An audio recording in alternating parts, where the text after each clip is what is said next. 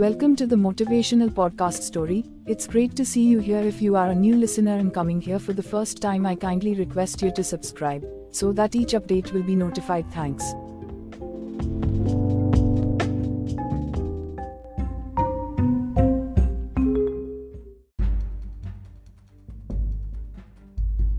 Today's motivational podcast story is about advice and title of the story is Never Give Advice to Fools. Once upon a time on the bank of river Narmada, there was a huge tree with widespread thick branches.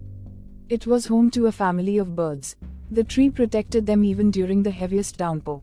One monsoon day, the sky was overcast with black clouds and soon it started raining. It rained very heavily. Seeking refuge from the terrible thunderstorm, a group of monkeys huddled together under the tree. Shivering with cold, they were wet and miserable. The birds saw the monkeys' condition. One of the birds called down to them, Oh monkeys, why do you have to suffer like this every time it rains?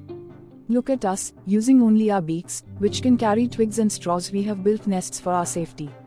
But God has given you two hands and two legs which you use to only jump and play about. Why cannot you build shelters for yourselves? Hearing these words, the monkeys became very angry.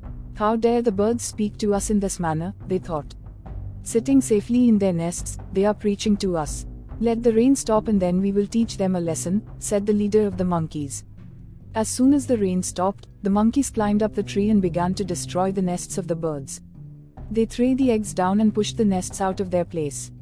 The poor birds flew here and there in distress.